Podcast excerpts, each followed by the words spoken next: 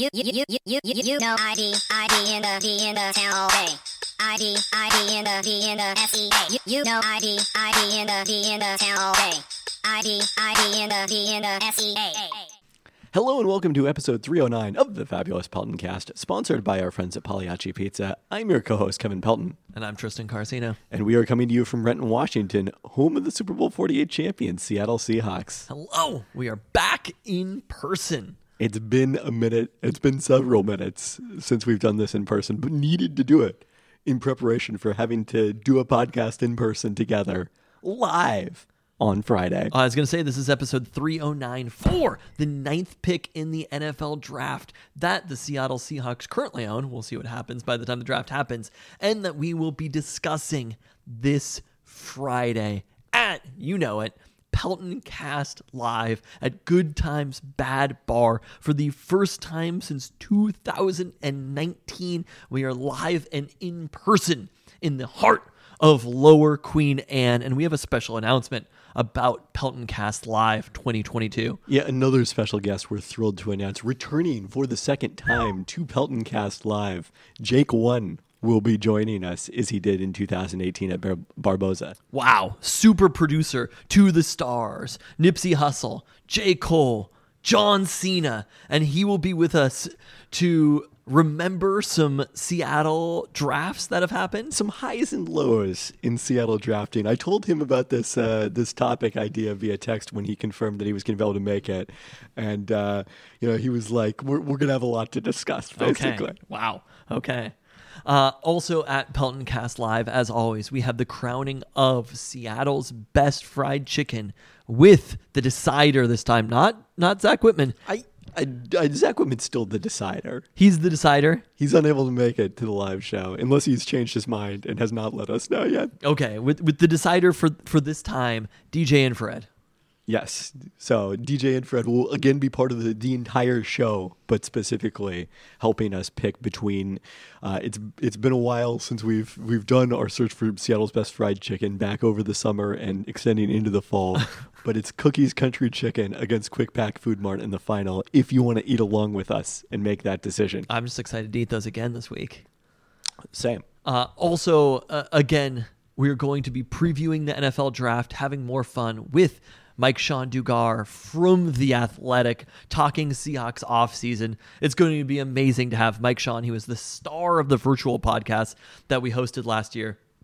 Being able to be in person with Mike'Sean is going to be incredible. And newly extended Mike'Sean Dugar. There we go. And you know what to expect from Pelton Cast Live. If you're new to this, come hungry. Come thirsty absolutely. For Rainier Tall Boys. Expect bingo, prizes, surprises, the famous cousin Katie, and so much more. If you've been there before, you know what to expect. You know what you're getting out of Pelton Cast Live, and you would not miss it for a second time. Where can you get tickets for this? On the website, soniccentral.com/PeltonCast, we've got the link in the post note, or it's been on Twitter, and we have it in link in bio on Instagram. And again, 100% of gross proceeds from ticket sales will be donated to the Family First Center in Cascade, Washington, as championed by Doug Baldwin. Correct. The other thing I wanted to make sure to mention, two other things. So the live Talk and Taco time that we're going to have, sadly without Randy. We're looking, if there is anyone, first off, get your tickets. We pour out some beautifully tiny ice for Randy. Oh, that's a good one. If you are coming and have never been to Taco Time Northwest, please let us know, either peltoncast@gmail.com or a DM to the Peltoncast Twitter, because we're looking for someone as part of that segment who has never been to Taco Time. Second thing to remind everyone, we're going to have the new Pelton Cast hats apparently supposedly arriving tomorrow. Hope so. Green and gold Pelton Cast hats, plan to have those for sale. And since someone asked about this, we'll take Venmo, Cash App, some sort of payment like that. You don't need to have cash on you for the hat. No, we would hope that you don't have cash on you. Do or don't. It's your decision. Just don't feel obliged to have cash on you for that. I'm so excited for this stuff. I can't believe this is finally happening after everything that we're finally hosting another Pelton Cast live. We hope that you can join us again. Are we ready to commit to live streaming it? Live streaming it? Yeah. No. Okay. We talked about that at one point, right? I'm not ready to commit to that. Okay. If you can't afford the ticket price, please let us know. There will be plenty of guest list spots available. We would be happy to add you if that's too much. Just knowing that 100% of the proceeds go to the Family First Center. But please reach out if the ticket price is too much. The Pelton Cast Live is an inclusive event. And we'll see you on Friday. I'm kind of shocked that this is the week. It's the freaking week of. It snuck up on us a little bit. So one other thing I wanted to introduce this week before we get into the regular rundown. Sometimes the Pelton Cast can be a little dense with inside jokes. And as much as I know the longtime listener appreciates that, I do wonder if it can be, a high bar for the new listener. I recognize this myself, getting into something like Men in Blazers when we got into it after it was a well-established podcast. And what I discovered was very helpful was there was a Men in Blazers glossary. That in that case, I think had been compiled third person. But in this case, I have put together a Pelton Cast glossary. Wow. With the assistance of the man behind Fabulous Pelton Quotes, as well as Ben Baldwin, both chipped in to help on that one.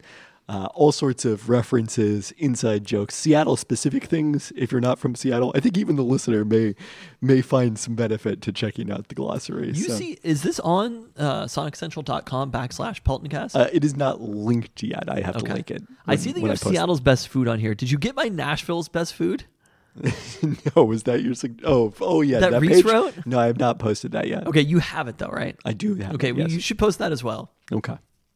Because randomly, the Fabulous Pelton Cast should tell people Seattle and Nashville's best food. I mean, I assume it's gonna be a continuing series. Yeah, we're like the friggin' Food Network over here. Shouts to the guy who does bad.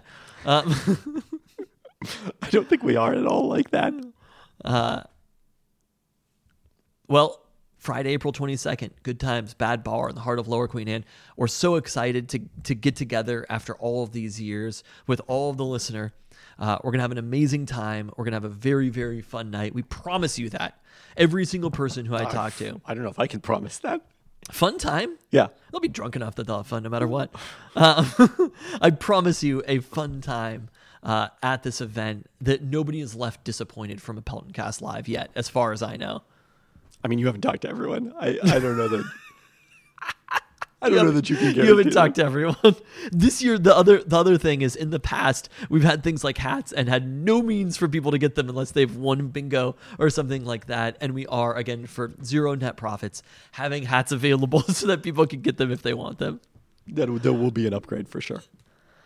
All right. Should we get into this week's beer? Absolutely. It's actually this week's beers. Oh. Because I picked up a pair of different beers, six packs from Ecliptic Brewing in Portland, which... has a couple of locations. I think there's one of them that we've driven past and talked about going to, but I at the very least have never been to. Yeah, I don't think I've been to before. So first off, every brewery that I've driven past, I've talked about going to. Oh, of course. Why would you drive past a brewery and not be interested in going to? I've also driven past breweries and talked about how I don't want to go to them. Oh, okay. One in particular. First, the Pixis Pilsner, where noble hops complement this balanced Pilsner, finishing crisp and refreshing. Pixis is our spin on this classic German-style lager. So I've had both of these already. I found that one remarkably flavorful for a Pilsner. Also, the P in the name there. It's got a little star in it. Oh. Very similar to the Mariners Compass Push logo. Push a P. Okay, there we go. Also, so Tristan's having the Pilsner. I'm going to have the Sunray Juicy IPA, which shines brightly with notes of tropical fruit and citrus, thanks to generous additions of Idaho 7 and Brew 1 hops. So, all right. We haven't even gotten to the toast yet. There was a lot of live show talk. Oh, my God. It's the week of the live show.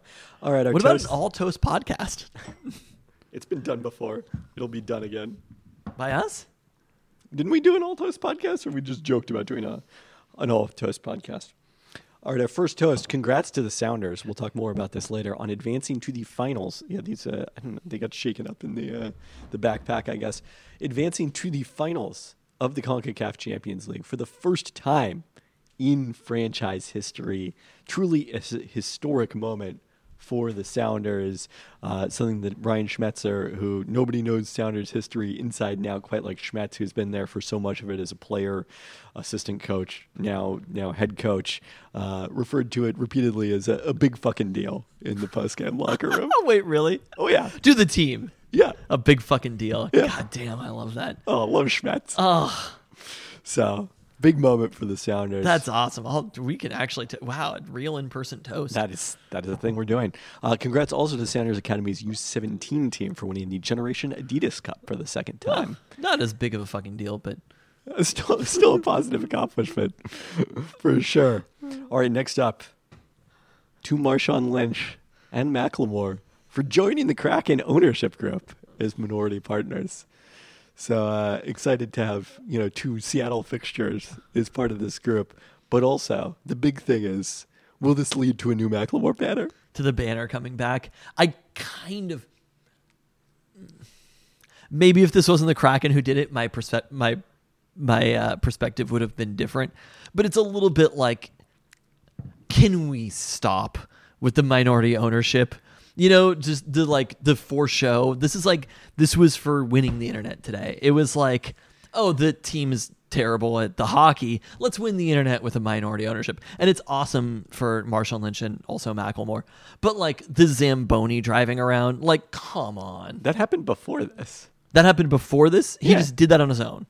I mean, I'm sure he was it was a consideration that he was going to be part of the ownership group. That discussion may have started. But look, you don't have Marshawn Lynch in the arena and not let him drive the Zamboni. That's what he's known for. It's a little tired. That's all I'm saying. Someone said you were a little tired. You know what? I really hated the joy of the internet today. And with all days. Yeah. As with all days, I hated the joy of the internet. I was going to say, why stop now? The drive, it was just okay. You know what? Marshawn seemed to appreciate it, and that's all that really matters. Exactly. That's what I'm saying here. Yeah. Let's just... whatever.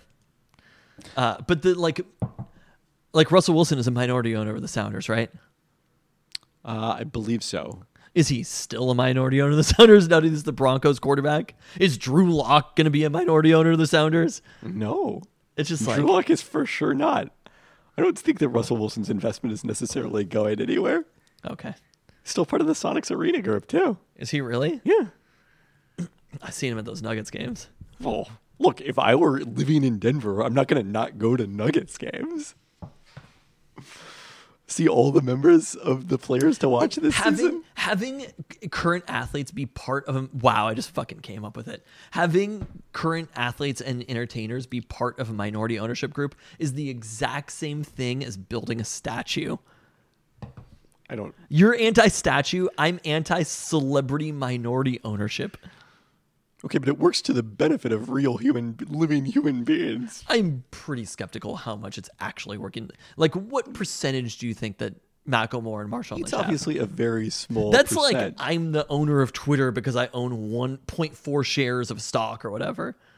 If you don't get to drive a Zamboni around Twitter. Marshawn Lynch could drive a Zamboni around on the Kraken Arena whether he owned the team or not. I agree with that part of it. They wouldn't do it if they didn't find it beneficial to them. I'm sure they're getting something out of it, but let's be real here. When the team's being sold or whatever, nobody's consulting them. No, not that. I'm sorry, but this is a good take. Being anti-celebrity minority ownership. You're anti-Marshawn Lynch? No, it's not anti-Marshawn Lynch. It's anti a billion-dollar corporation using the goodwill of athletes for an internet post. You don't think that's what's happening here? They didn't key in. Wow, I didn't realize. I woke up this morning and I saw this shit and I was like, God damn, here we go again. I just for some reason, celebrity minority ownership is really annoying to me. Just furious that Justin Timberlake has a share of the Grizzlies. Here we go again. It's all for show. It is all life for is show. All for show. I know. I talked about it. It was in the Pelton quotes. All marketing. But that's what this is. Can we stop acting like he's really Marshawn Lynch and Macklemore are really the fucking owners of the Kraken? They're not. They are not. No one was acting like that. The team did it to build goodwill in the local community. They paid a little bit of money to build goodwill in the local community. That Great. Seems like a reasonable trade-off. Seems like everyone wins. I guess so. Not this podcast. Congrats to Nathan Holmes, next up, a.k.a. Renton Coastal Wizards. Hello. Is the champion of the Pelton Cast Fantasy NBA League. Beat out TJ Infrared, whose team was Emmanuel Quickpack. There we go. Which is great. Even though I think he picked against Quickpack when we did the quarterfinals earlier. We'll see what happens this weekend. Peltoncast Live, Friday, April 22nd. But Good still Times, Bad Bar, come hungry. A terrific pun for Emmanuel Quickly, who yes. I gave strong consideration for the six-man award of vote. Wow, there spot you on go. My ballot. Didn't quite make it. All right, lastly, to former UW center Nancy Mulkey, who signed with the Las Vegas Aces as a free agent after going undrafted in last week's WNBA draft. Mulkey joins fellow Husky Kelsey Plum in training camp under new Aces head coach Becky Hammond. Becky Hammond is the new Aces head coach? Yeah. God. You're concerned that's for show, too? No, she's the fucking coach. She really is the coach. She is. I agree. Wow. I'm offended that you would say that. I just, what you're going to say, I never know. It's going to be a monster year. It is going to be a monster WNBA year where everybody is going to point back to the year 2022 as the year that the WNBA started happening. Okay. Right? Like it's going to be a big year. Having Becky Hammond, who was she the coach of before? Well, she was an assistant under Pop. Oh, with the Spurs and then left. And now she's the head coach of the Aces. Correct. So didn't come up with the WNBA in coaching. No, has never coached in the WNBA. This is her franchise, though, because the team moved from San Antonio to Las Vegas. And weirdly, like Mark Davis owns the Aces, purchased them a couple of years ago. Freaking shouts to Mark Davis, big supporter. So Mark Davis, like the Raiders, have a big alumni tradition, Raiders family. It makes sense because they've been the Raiders the entire time, even though they moved to all sorts of different cities within the Southwest region. He started like making that a big priority for the Aces, who had been in Las Vegas for 2 years, and it's like players from San Antonio and Utah, like franchises ago, 2 locations ago. So that's kind of funny, but. Normally, I'm against this because obviously anytime that like the Thunder were trying to reach out to Seattle players, it's just like such a deep fuck you. It's a little different. Give Kevin Durant 49% of the franchise and I will still hate you, right? Like there's nothing that they can do to win that back. But you have to. Mark Davis didn't move the team from San Antonio, right? He did not. I think serious respect to Mark Davis here. Mark Davis has been a real supporter of women's basketball the entire time. I don't know about the entire time, but he has been a great steward of the Aces since he took over. Absolutely. So, yeah, the Aces are my other team. I got to go to an Aces game this summer. In Las Vegas or in Seattle? Absolutely. I'm not going to Seattle. Who cares? Come on. I'm just trying to get to Vegas. Well, yes. We all want to They're going to be playing in Seattle also, though, this year, not in Everett. That is correct. Yes, they'll be at Climate Pledge Arena. We're going to discuss it later in this very podcast. I'm pretty hype on this WNBA season. As am I. But we'll talk more about that in the storm section. All right, let's get into our rundown. Starting, as always, with our Top Chef update. Spoiler alerts here. Seattle's Luke Colpin finished in the middle during last week's Jurassic World-themed elimination challenge. Luke drew the Velociraptor as his inspiration, and because of the fact that its habitat was in Mongolia, decided to base his dish off Mongolian-style beef and broccoli, doing short rib and a seaweed broth. The judges said it worked, but lacked bold flavor, and the short rib wasn't tender enough. So, again, middle of the pack for Luke, which... It's almost worse than bad. Okay. I mean, he's into the final I just had to crunch some numbers about who... Okay, so Jurassic World Dominion, distributed by Universal Pictures. What network is Top Chef on? Universal. I don't know if they... It's on... I don't know why I'm blanking on what it's on. It's... Bravo? Yes. Okay. Oh, it's owned by the same parent company, yes. Right? Yes. No, it was all... Scheinhardt Universal Wig Company. That's really what this reeks of. It was all Top Chef. Look, how can we shove Jurassic World Dominion into Top Chef? You know, it's interesting. Chris Pratt appeared in a video. Chris Pratt was actually in Top Chef Seattle this season. Surprised he's not at Cohen or the Kraken. They give it time. They catered a party for him and his former wife at the Chihuly Gardens. The on a Top Ferris. Chef. Yeah, the okay. Top Chef testants. So he was not at the. They had a different actor from Jurassic World. Jurassic World was actually at the dinner this time. Chris Pratt was in the video announcing the challenge. So there you go. Oh God! Well, I love the corporate synergy more than any. I love the corporate synergy and the mediocrity. Who was in the video? Was it Bryce Dallas Howard? Yes. Okay, there we go. Yes. All right, a quick NBA Seattle update. We talked last week about the Blazers. It was a big week for them with the New Orleans Pelicans in the play-in, and it ended poorly. You knew that the Blazers were in trouble, needing the Clippers to beat the Pelicans on Friday when Paul George entered health and safety protocols on Friday morning after testing positive for COVID, was unable to play in that game. The Clippers still went to their small lineup and led by double digits in the second half before running out of steam. Big comeback for the Pelicans in the fourth quarter to advance as the number 8 seed, which means their first-round pick goes to Charlotte this year. The Blazers do not get it, and instead will get a first-round pick, top 4 protected from Milwaukee in 2025.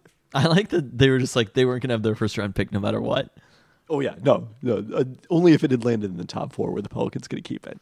When you don't have an NBA team, your rooting interests get very complicated. A lot of people's rooting interests got very complicated with the play-in.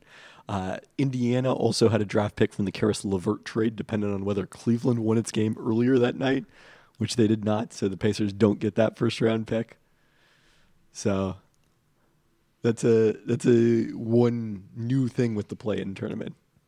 Is that those draft picks, the fringe draft picks, I mean, they might not necessarily mean that much, but I'm saying like, semi-cheer for New Orleans because of CJ being there.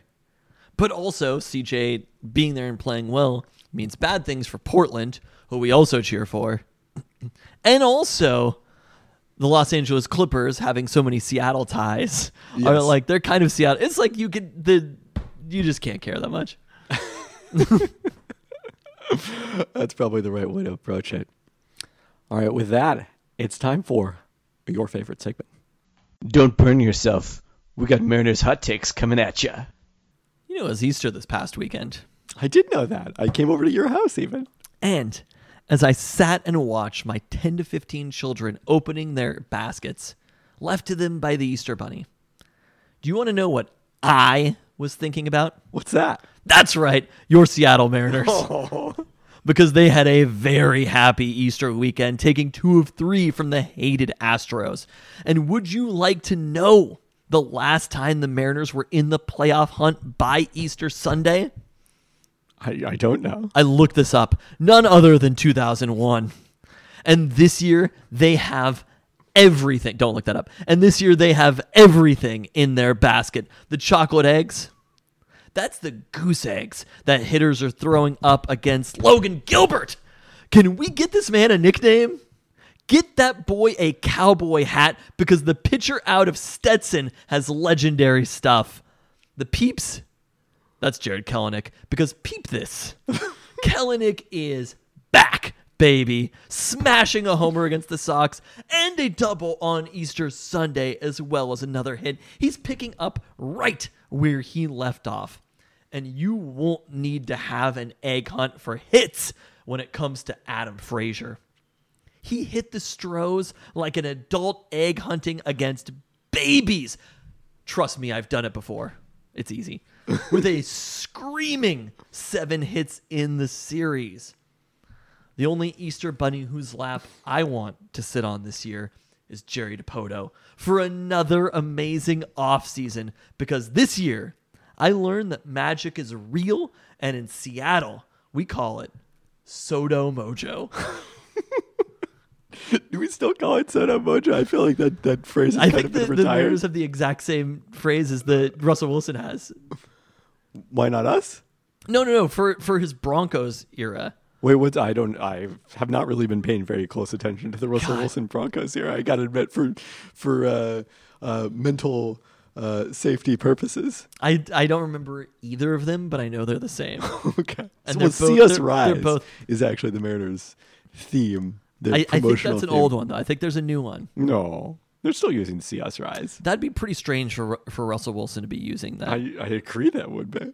It is very Easter themed, though. You didn't even bring that one out. See us rise. That is true. The Mariners have arisen in the standings at 5-5. Now a +4 run differential on the season.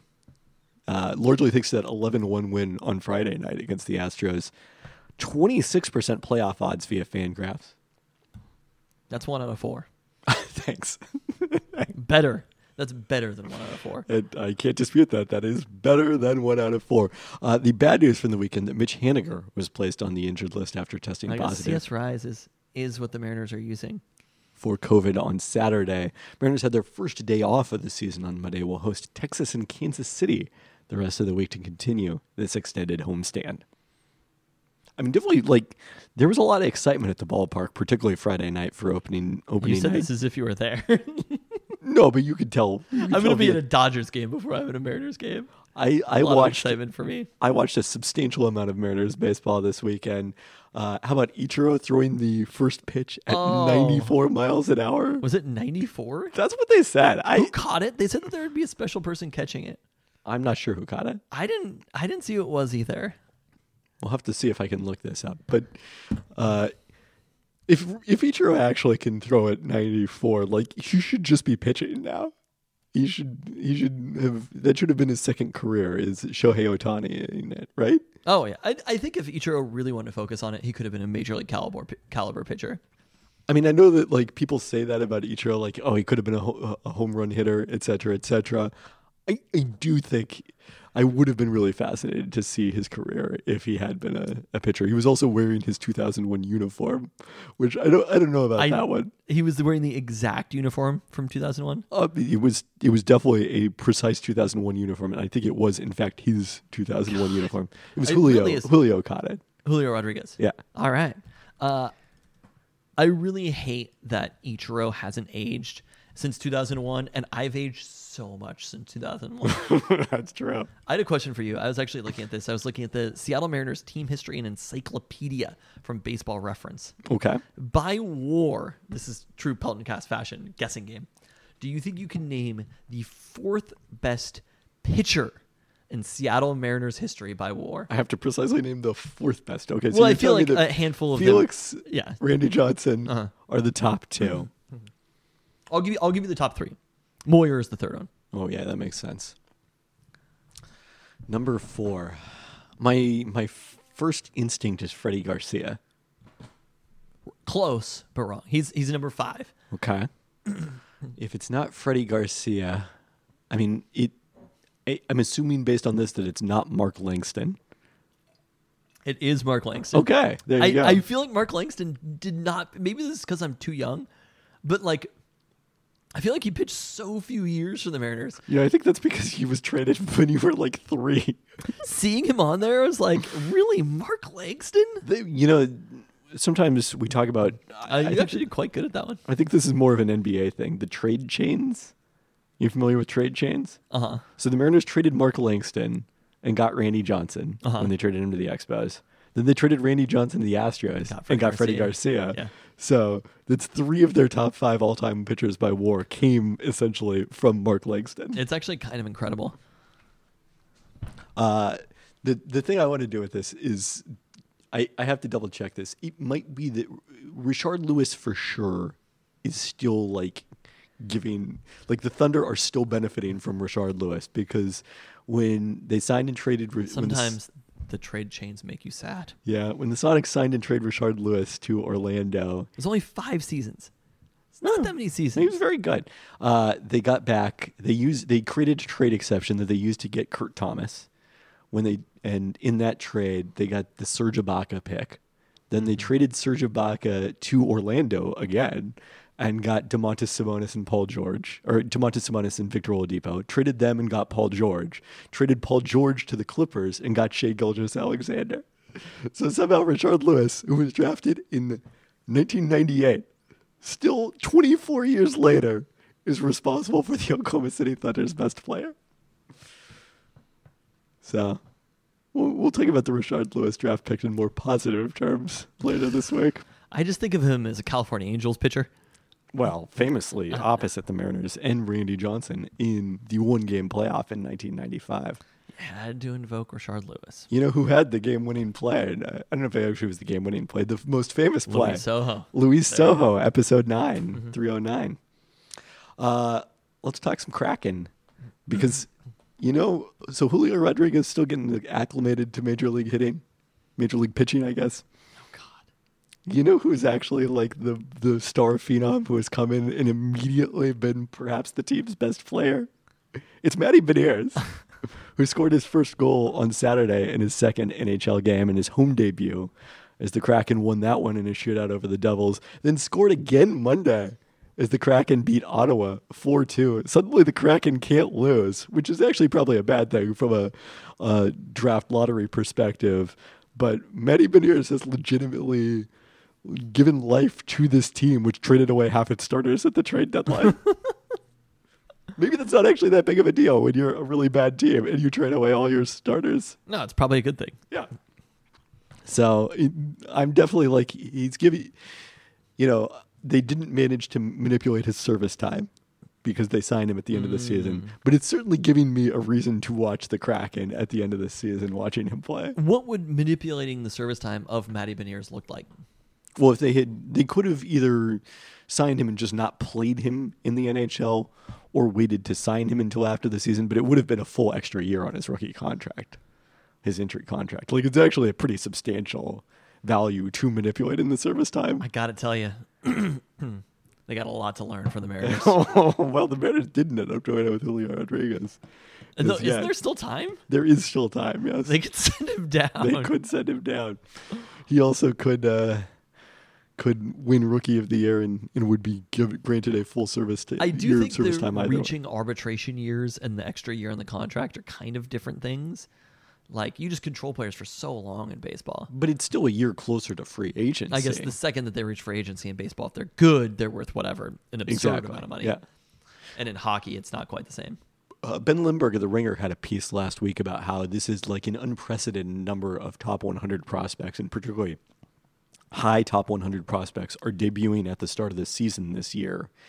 So the service time changes, modest as they were, do seem to have had an effect. A slow clap for really winning the lockout that happened to Major League Baseball owners. Well, no, I think that the players were pushing for that. For what? Being able to play earlier? Yeah. I mean, you don't want to have your service time manipulated. No, I agree that you don't want to have your service time manipulated. Any situation where teams feel comfortable not manipulating service time means that you've lost. I don't know if I quite buy that one.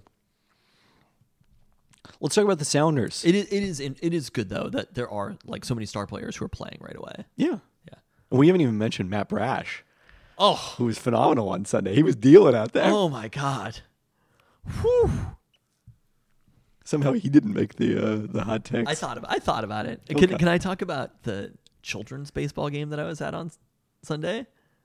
I have never been as invested in a children's baseball game. My whole thing is that none of this matters, right? This is not quite coach's corner. This is I guess I was going to say parents' corner. That was already trademarked.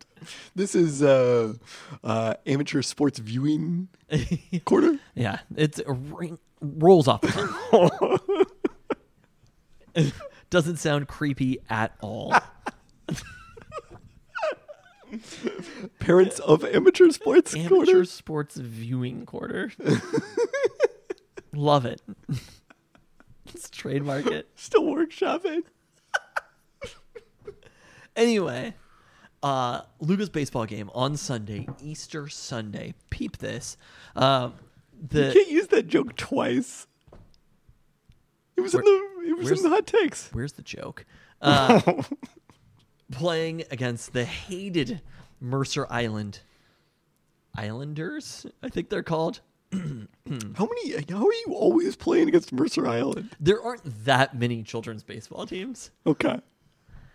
There's two different Mercer Island teams. The Mercer Island listener is pretty upset at, you know, how anti-Mercer Island you are. I'm not anti-Mercer Island necessarily. I feel like I actually am very established as being pretty anti-capitalist here. And so I think that the Mercer Island, is there a Mercer Island listener? Yeah. Who? Ross, my friend Ross. Oh, shouts to Mercer Island. It's lovely. It actually is very nice. You know, it's beautiful as a place as money can buy. And so anyway, we're playing against Mercer Island, the Islanders, right? They're A team. Been crushed by them earlier in the year in like February. Not even competitive. I show up. Luca has his best game of his entire baseball career, I think, against a competitive opponent. As far as I can tell, he was playing the hot corner. He earned the nickname White Pablo Sandoval. And I said, his coach was like, do you even know who that is? And I was like, you're to Luca, not to me. Yeah. Obviously, I know who Pablo Sandoval is. Luca probably knows him better than I do. Undoubtedly knows him better than you. I played fantasy baseball for those 2 years, so it's like the sweet spot for when I know baseball players. His nickname is the Panda, right? Yes. Okay. Panda. There is like a white panda, isn't there? Is that a thing, or is it only the red panda? The white panda? I don't know. Seems like that could be a thing. Not sure about that one. But his coach gave him the nickname White Pablo Sandoval during the game, mid-game. Musical group. White Panda? Yeah. Are they an electronic dance group? I'm pretty sure they are. Do they wear masks on stage? It seems likely. Okay, we figured it out. But anyway, his coach gives him this nickname. It's like, do you even know who that is? And it's like, you do not know who you're talking to. You can name a baseball player from basically any generation, and Luca's quite familiar with who they are. Have you seen the 2003 baseball prospectus that rides around in the van in the backseat? That is the most shit ever. Well, it came from me. Exactly. I mean, that's where it came. But the fact that for me, I probably would like skim through it and not look at it again. The 2003 baseball prospectus that is in the back of my minivan to hold the 10 to 15 children has not left the back of the minivan. It is read every single day, every single time he's in it or whatever. I mean, it's very long. So it's like he's very aware. I was talking about Scott Kazmir earlier today. He's aware of who Pablo Sandoval is. Earns that nickname playing third base. He's holding it down at third base. I just like, you know, kind of. Mrs. Fantasy Genius posted a photo where he like had you know, a tissue stuffed up his nose because his nose was. He got bleeding. Hit in the face with a baseball the previous day. Yeah, because we just play baseball every day. We're like professional baseball players. We play every day. And he got hit in the face with the baseball, bloody nose. I did have to call time from. It was like if your parents. I imagine the Keith Hernandez talking about how harsh his dad is on him, and I'm like on the sidelines just being like, "Coach, time! My child has a bloody nose or whatever." Anyway, he's playing third base for most of the game, and I literally just happened to be standing near where third base is, so I'm hollering at him the entire time, the exact situation that's going on or whatever. I'm like, there's two down, plays at third or whatever. And I'm like, you need to be yelling this shit out right now. Really, it's the shortstop's responsibility, but, you know, somebody has to do it.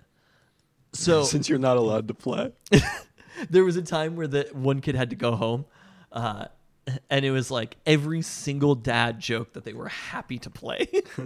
It's like, this is not just me who wants to play. It is every single dad wants to get, and the coaches too. I mean, you can't watch non-professional people play baseball and not want to join. Oh, them. Especially children, right? I talked about egg hunting against children. It's the most fun thing if you could go out there and be the best player. Right? Imagine how like Mike Trout feels or whatever. He gets to be the best player against good players. He must feel fucking amazing. Oh yeah. Right? That's how we would feel playing against children, literal children. And they might strike me out. I don't know. I would be nervous going to the play. Yeah, that's the thing, is I wouldn't be 100% sure you're gonna be the best player. The pressure is also on. After seeing you play baseball this week, I might be sure. That you would be the best player. I mean, I swung and miss a lot too. You fucking cracked the longest dinger I've ever seen at Ridgewood Elementary. I did. I was shocked. Anyway, you were, because it went way over your head. Oh, God. Top of the sixth, played to six innings. Luca hits the ball, a fielder's choice, but a run is scored. Really, I think the bases weren't loaded. I think there were runners on second and third, and he hit it back to the pitcher, but the pitcher turned to first and threw it there instead of even looking at the plate. And it was just like, not a fielder's choice for the record. No, it wasn't a fielder's choice because the bases weren't loaded. But look, for all the amenities of Mercer Island, defensive awareness didn't seem to be one of those, because they didn't even think about throwing to the plate. The run scored easily, right? So team goes up one run. We're heading into the bottom of the sixth. And then two outs happen quickly to begin at the bottom of the sixth, which is strange in children's 9-year-old baseball. Yeah. Right? Like, it happened right away. And the tension is palpable from the players. Lucas team has not beaten a competitive team basically all season. Like, the parents, they all were very drunk at the game. And oh, these parents were partying. I mean, I heard that you had to bring more seltzers. Easter Sunday, these parents were partying. The ball gets chopped down the line for the third out, right between the first baseman's legs, straight up Bill Buckner style. And I'm like, that's the kid who's going to score. God damn it. Yeah, you kind of do have that feeling. Like, it's Chekhov's error to steal a Mina tweet. So that runner advances to third easily, right? Like, just if you have any level of speed, if you're not... Oh, that's what I said about the coach was like, Lucas the White, Pablo Sandoval. And I was like, he runs like Pablo Sandoval as well.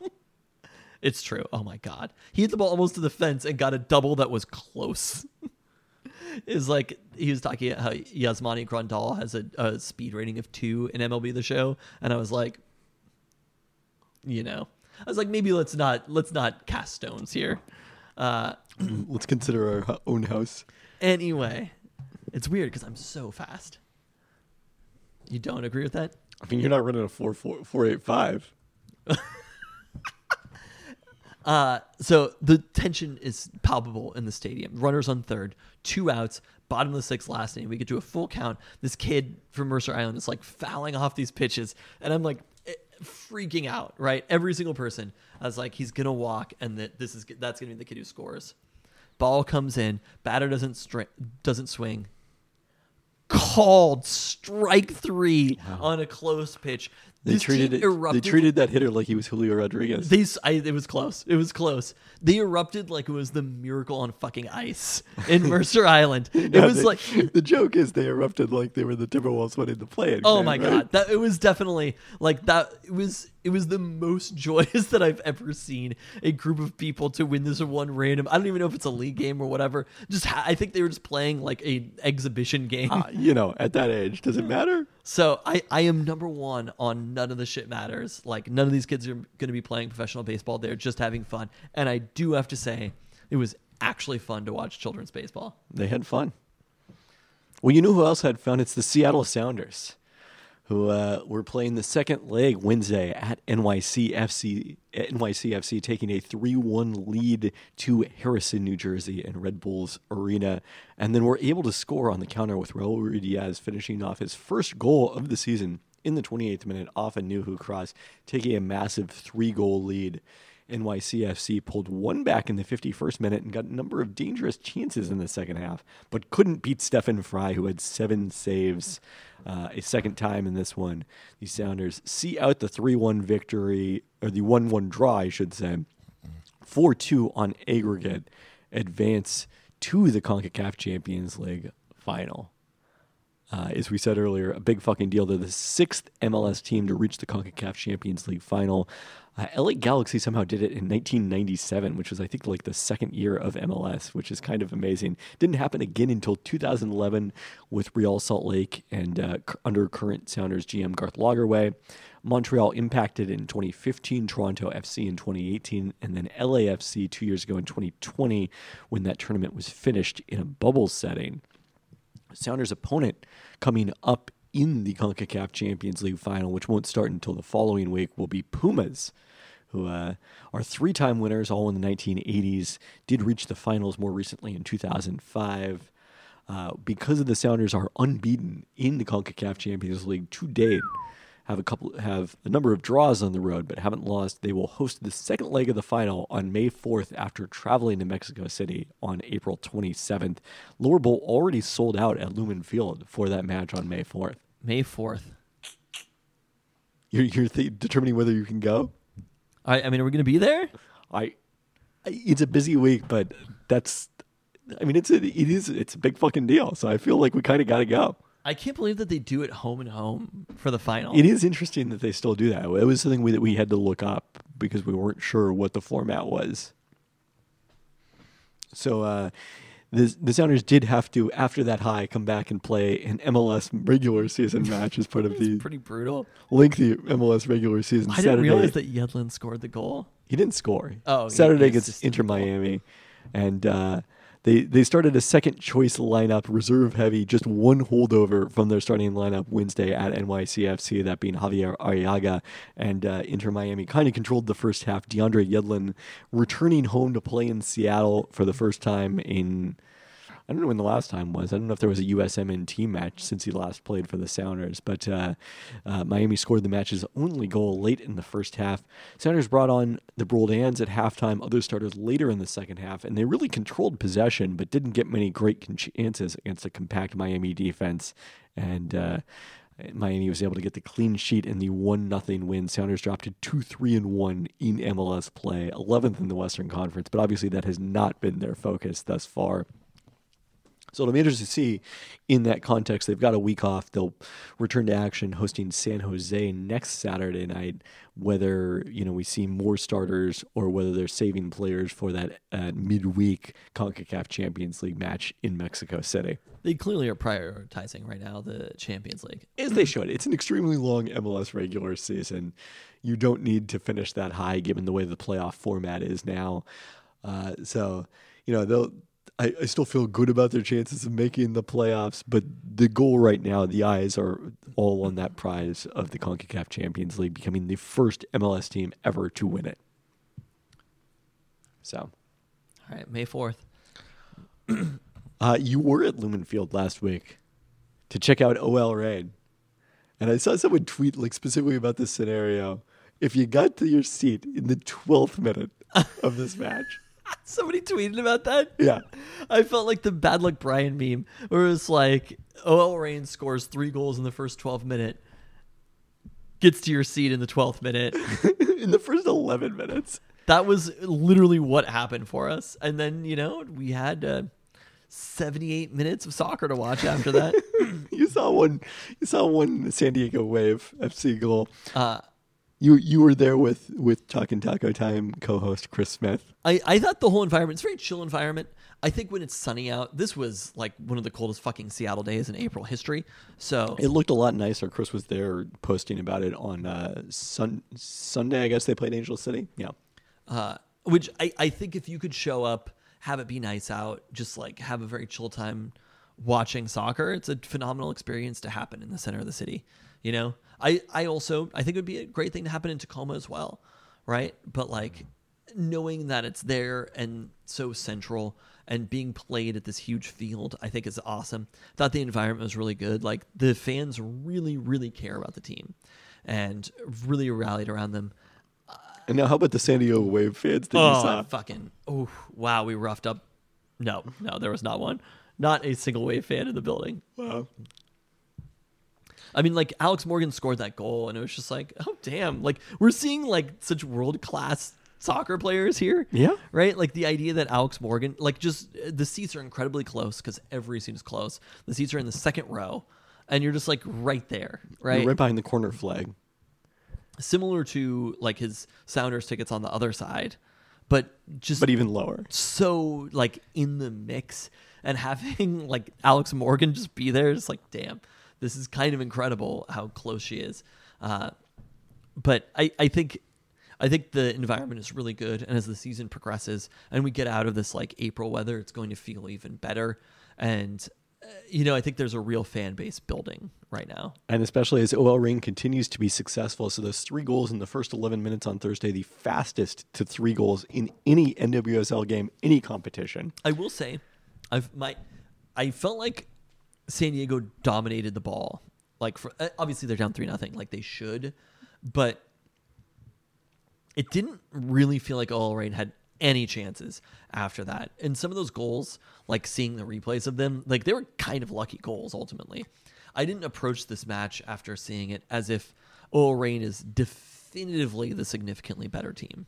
I mean, they also were playing without some of their top players in this one. Most of them. So they got those three goals from different players, including Bethany Balser with her first goal of the season and the first OL Reign goals for both Sam Hyatt and Nikki Stanton. And UW product and Kent native Olivia Vonderjacht made her NWSL debut. She was a third-round pick this year and recorded an assist on Balser's goal. Rain played without Rose Lavelle, just resting in that one due to U.S. women's national team duty the previous week, and Jess Fishlock only came on for the last 10 minutes last year's NWSL MVP. Then Sunday, they beat Angel City FC 2-1 behind the game-winning goal from Vonderjacht in stoppage time, who I said Kent native, but yeah. So really emerging is a third-round pick in the NWSL draft as someone who's giving them excellent minutes this year. Rain scored first on Sunday through Balser before Angel City equalized in the 83rd minute, setting up Vonderjacht's heroics. Both teams were missing U.S. women's national team stars for that one. Lavelle sat out due to illness, while Angel City's Kristen Press was unavailable due to COVID-19 protocols. And, of course, Megan Rapinoe still has yet to play this season due to a calf injury, but still Rain at 4-0-1 with Sunday's win assured them a spot in the Challenge Cup semifinals.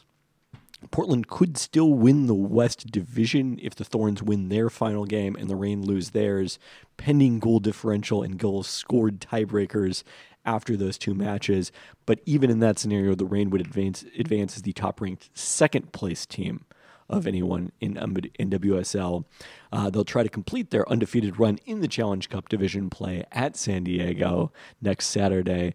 The Wave currently playing at USD's Torero Stadium before construction is complete on their future home, Snapdragon Stadium, which will also be the home of San Diego State football, notably. All right.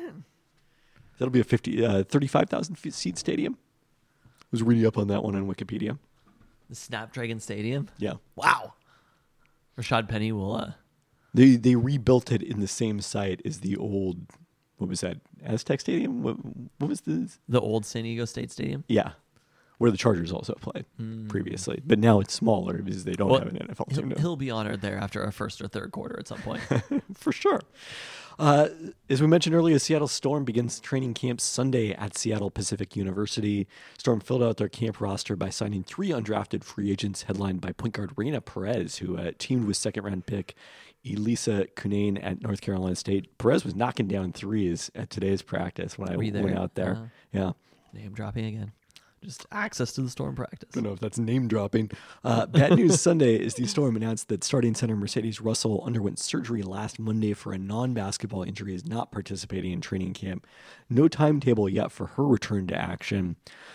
Storm have to kind of move quickly in practice this week because after a week of practice, they will open the preseason on Saturday, hosting the Los Angeles Sparks in their first game at Climate Pledge Arena, the opening game of the 2022 WNBA preseason. So very excited to see how everything looks with the Storm in the building and see this. Wait, so what is the timing here? Saturday is the first preseason game. Correct. When does the regular season start? May 6th. Okay. It's a very early preseason. I'm looking at the clock and I'm like, April 18th? How is it possible that it's that late? It is. Have you felt how cold it is? I have. Yes. Wow. I'm well aware. Breanna Stewart, I interviewed her today after practice, wrote a news story about her recovery from... About the weather? Well... I'm getting to that. Her recovery from Achilles surgery, which says she described it as a minor surgery, and then she said that her Achilles was 50% torn, which doesn't seem very minor. But she's doing well now, and she said. So I asked her because she had, Noel Quinn had the veteran players address the team in their post-practice huddle, and Stewie talked about look. Practice comes quickly, then we're going to have a game on Saturday. This is what the WNBA is like. So I was like, what do you remember that feeling as you were a rookie? And she was like, yeah. And I remember that it was super hot in the gym at Royal Brome Pavilion at Seattle Pacific where they practice. And I was like, well, that's the upside of the 50 degrees and rain, because it was not hot in the gym today.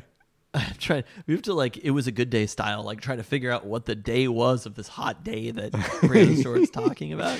Well, training camp was probably later that year. It's exceptionally early this year because of the fact that they have the FIBA World Cup at the end of this WNBA season. And we know that the Lakers didn't beat the Supersonics that day.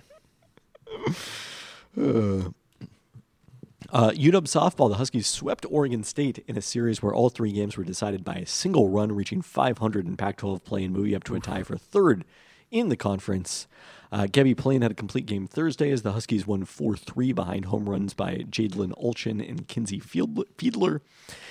Kelly Lynch won a pitcher's duel 2-1 on Friday, going the distance and striking out a career-high 15 Beavers in that one. Really impressive performance.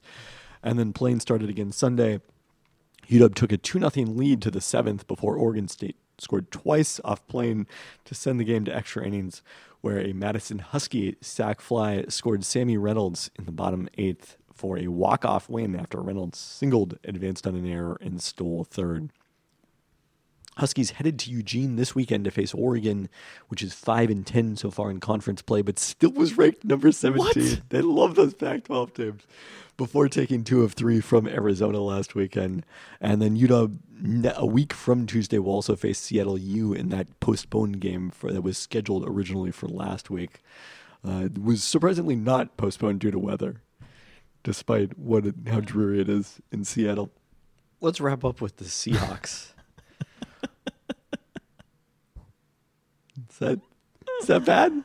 I mean, who re-signed Geno Smith to a one-year deal worth a reported $3.5 million with incentives that could push the value to $7 million, according to Bob Condotta and my ESPN colleague Jeremy Fowler.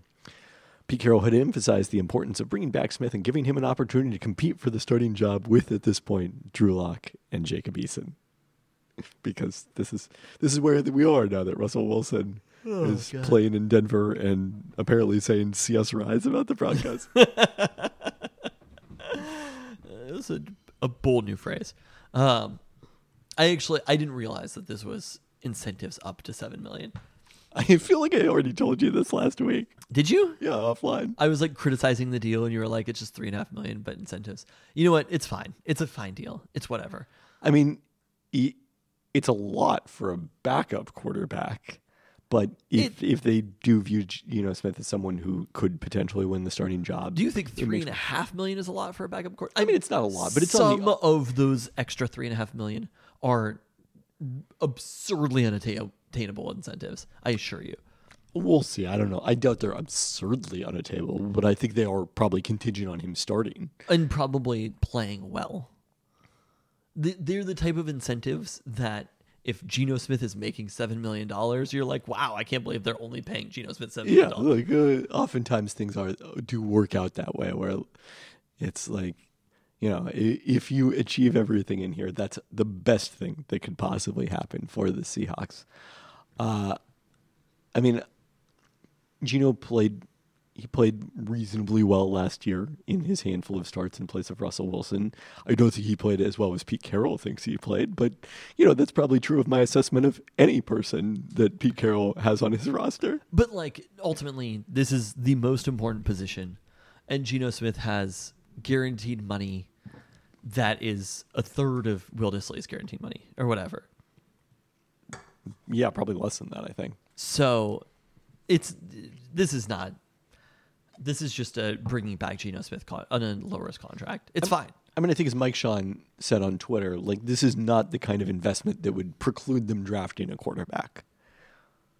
I mean, or trading for a quarterback. If Geno Smith is precluding you from drafting or trading for a quarterback, you have a problem. I mean, I agree with that assessment.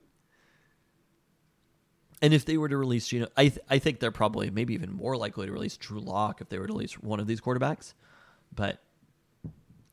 Probably so, I suppose.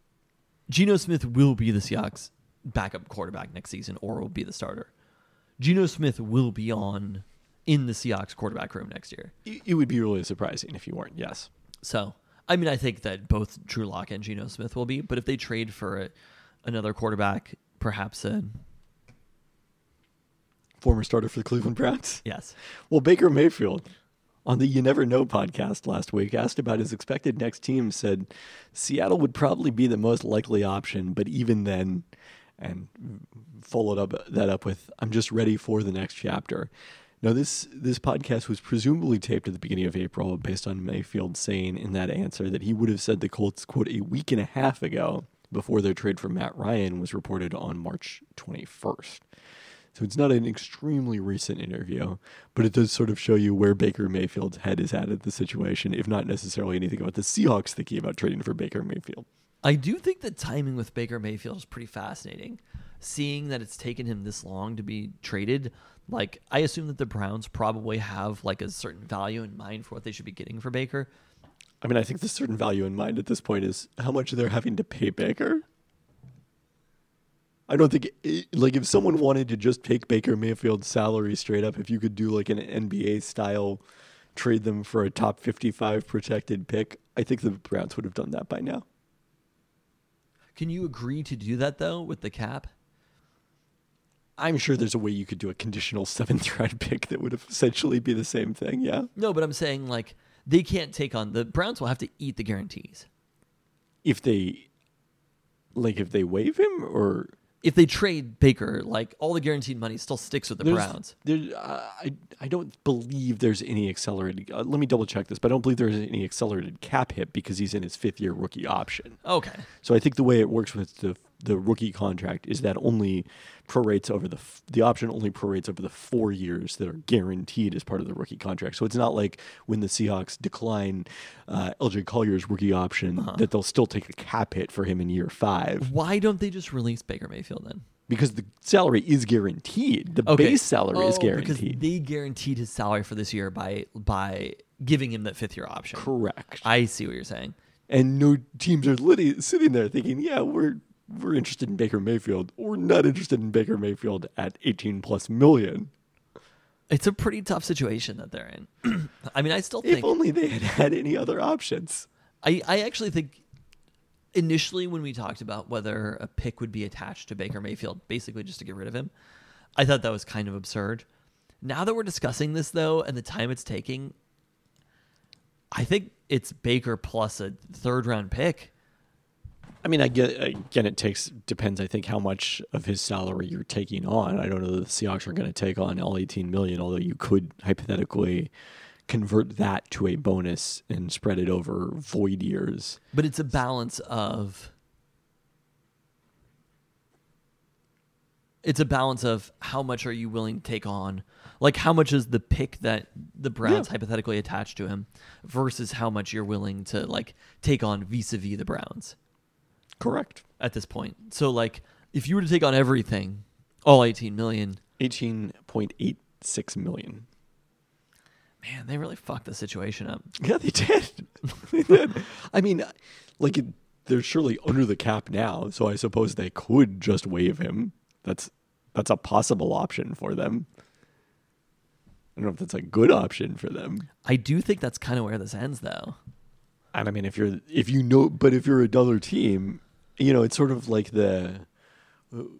what's the concept of like the different levels of thinking? Like, I know what you're thinking. I know what you're thinking. I'm thinking. Mm-hmm. I know what I'm thinking. You're thinking. I'm thinking. Like that concept, like that. If you know there's a possibility Baker Mayfield might just be cut, then why? Well, why not take the asset though? Yeah. Yes. If they are in fact offering a draft pick. It'll be interesting to see as we get closer to the draft what happens with Baker. I mean, the Browns still have $20 million in cap space. With Baker? Yes, because Deshaun Watson's cap number is extremely low this season, the way they have structured his contract. It's only $10 million. Huh.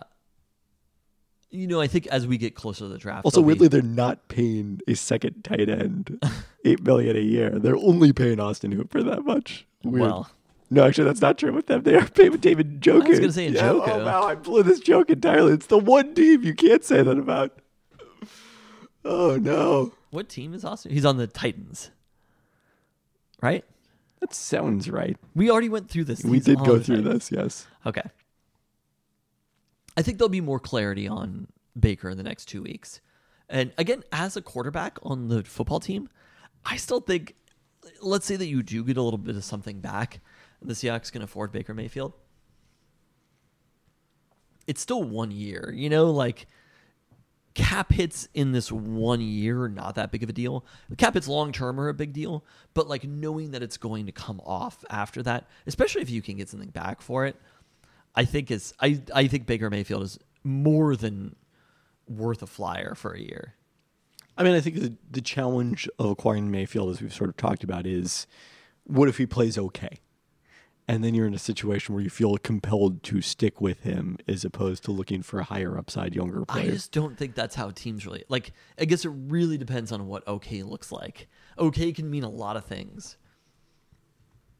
Jared Goff's career in LA? I think that is let him go. Jared Goff went to a fucking Super Bowl, like... Yeah. If the Seahawks go to the Super Bowl with Baker Mayfield playing okay... The Seahawks do not have Aaron Donald and Cooper Kupp. Well... Not that the Rams had Cooper Kupp during that playoff run specifically. That wasn't really Cooper Kupp. But suffice it to say, the Rams had a lot more talent at other positions besides quarterback and a lot better scheme than the Seahawks project to have in 2022. I don't think if they played okay... with Baker Mayfield. I mean, look, if they make the playoffs and Baker was the starter, they probably would figure out a way to extend him. Wow, Baker had a 35 QBR last year? How did that happen? He was at 65 in 2020. He was really hurt. I think Baker Mayfield is weirdly like, that's what I'm saying. The situation is, I think he's a very underrated quarterback in a lot of ways. You know, like I see these news stories where it's like Robbie Anderson doesn't want Baker Mayfield on the team. It's like, dog, Sam Darnold is your quarterback right now. Like, I don't know what you think is going on here, but Baker Mayfield is a tier above where Sam Darnold is. I would agree with that. And just because he had a bad season last year while playing through injury doesn't mean that Baker Mayfield is a bad quarterback. And still, like, the window of possibilities for Baker, like, all pro caliber quarterback is, maybe it's slim, but it's still within the window of possibilities for Baker. I would agree with that. Yeah. And Pro Bowl's very much within that. So, like, but for Sam Darnold, it is not. All those things are out of the picture for a quarterback like Sam Darnold. I would agree with that, yeah. So it's kind of like... And probably out of the picture for any quarterback on the Seahawks roster. Well, yeah, I mean, that's not really even what we're talking about. Like, yeah, well, it should be. With Geno Smith and with Drew Lock, I'm saying. Yeah. Like, that's not really what their potential is at this point. So I just feel like if they were able to make that move, again, they probably won't. The Seahawks haven't really shown... I mean, I don't know if I would say they probably won't, because there's just not that many teams that are potential candidates for Baker Mayfield. They don't seem to value the, like, buying low on a player. I don't know if I would agree with that necessarily. When was the last time they think they're buying low on players? But they're giving them $3 million raises from not playing a game? Yes. That's what's happening. This is a legit buy low opportunity, though. Yes. And I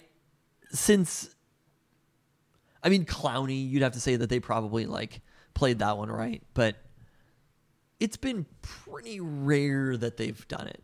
They've gone out and gotten, I think, like, aging player, like Dunlap and what they fucking tried to do with, God, the Lions pass rusher.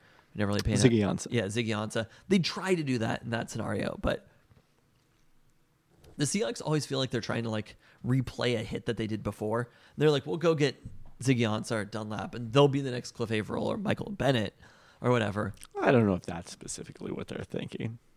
I just can't see that they've done anything like this before. I mean, they do, but you know what they do particularly like? Getting high draft picks who have washed out with their first teams. They love that shit. Yeah. Was he in the same draft as all the, like, what was the draft where they ended up with all the top, I mean, he wasn't. It was like the Luke Joeckel draft where they ended up with everyone in the top 10, like 3 or 4 years after that draft happened. They do like doing that. So I would assess it maybe a 1 in 3 chance at this point that Baker Mayfield is Seahawk. I mean, there's not that many teams he can go to. That's a pretty high chance for any specific team, though. Fair. That year, the draft was number 2, Luke Joeckel, number 3, Deion Jordan, number 5, Ansah. Number 11 was DJ Fluker, number 13, Sheldon Richardson. There's still time for them to bring in E.J. Manuel. Wouldn't put it past him. I don't know. We'll talk this Friday, Pumpcast Live, April 22nd, Good Times Bad Bar in the heart of Lower Queen Anne with Mike'Sean about the possibility of them selecting a quarterback. I'm feeling pretty skeptical. I am also feeling skeptical. You know, I saw there's the conversation happening about how like DraftKings has their over-under versus ESPN. And Willis wasn't part of that conversation, or did they just not? I didn't see him in the list. Was he just not that high on the list? I mean, I don't see how that would possibly be the case. Like, I was curious, like, where do you think DraftKings is getting their intel from? I don't know that there's any one like specific location they're getting it. I think it's just a general. First off, if you're DraftKings, or any gambling site, you're not looking to accurately predict things. You're looking to balance the money on both sides so that you manage your risk. And the way that you do that typically leads you to a place where you make correct predictions about things, but it's sort of reverse engineering it in that scenario, I think, rather than like specifically trying to make the most accurate prediction. I was kind of trying to wonder, like, what is the point of a mock draft?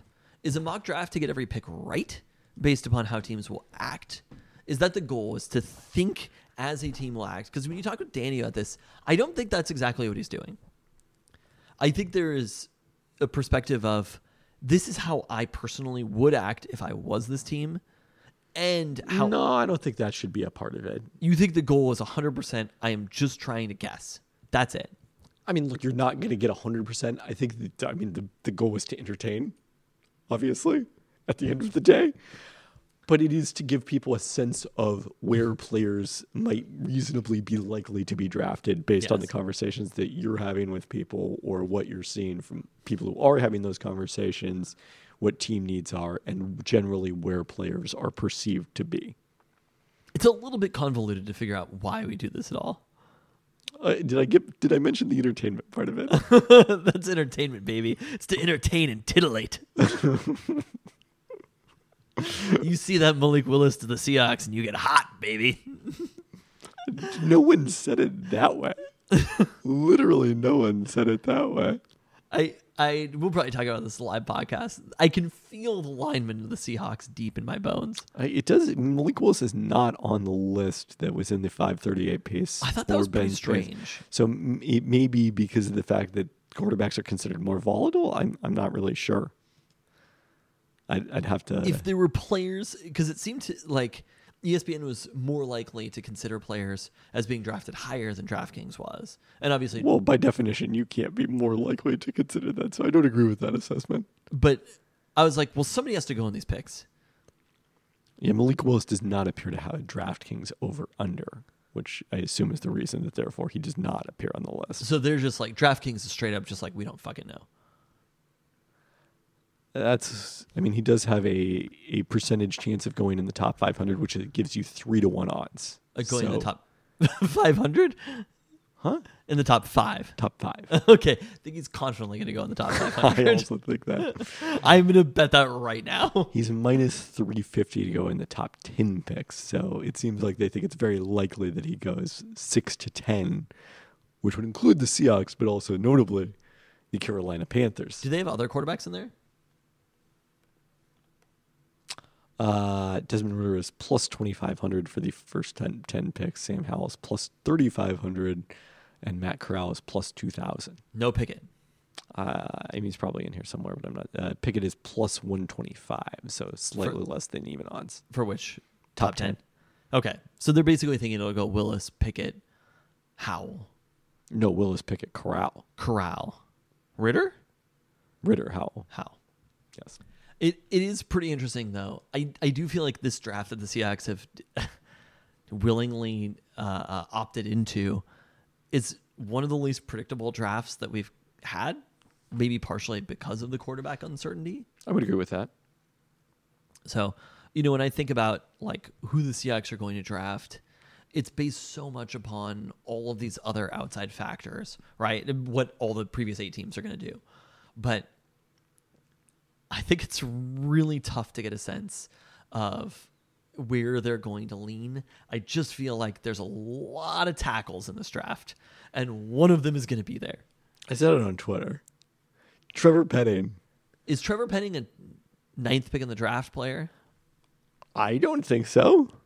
Have the Seattle Seahawks done anything in look at these many years of drafting in the John Schneider, Pete Carroll era. You think they're taking him at 9? I don't know that I actually think they're taking him at 9, but would I be surprised if they took him at 9? I think it's Charles Cross. I think Charles Cross is the, you don't like. Oh, I'm sorry, the guy who only pass blocks? Yeah, that sounds like a very Pete Carroll player. Yeah, the guy who played in the Mike Leach system. As opposed to the guy who's a mauler, Ray Roberts. I mean, I don't think you've listened to that episode of the Man to Man podcast where Ray Roberts goes through the offensive line prospects. Really, really great at listen. Talks about how like everyone wants to fight Trevor Penning all the time because of his playing style. Like this is if you could construct a Seahawks draft pick in a lab, and he played at the Senior Bowl.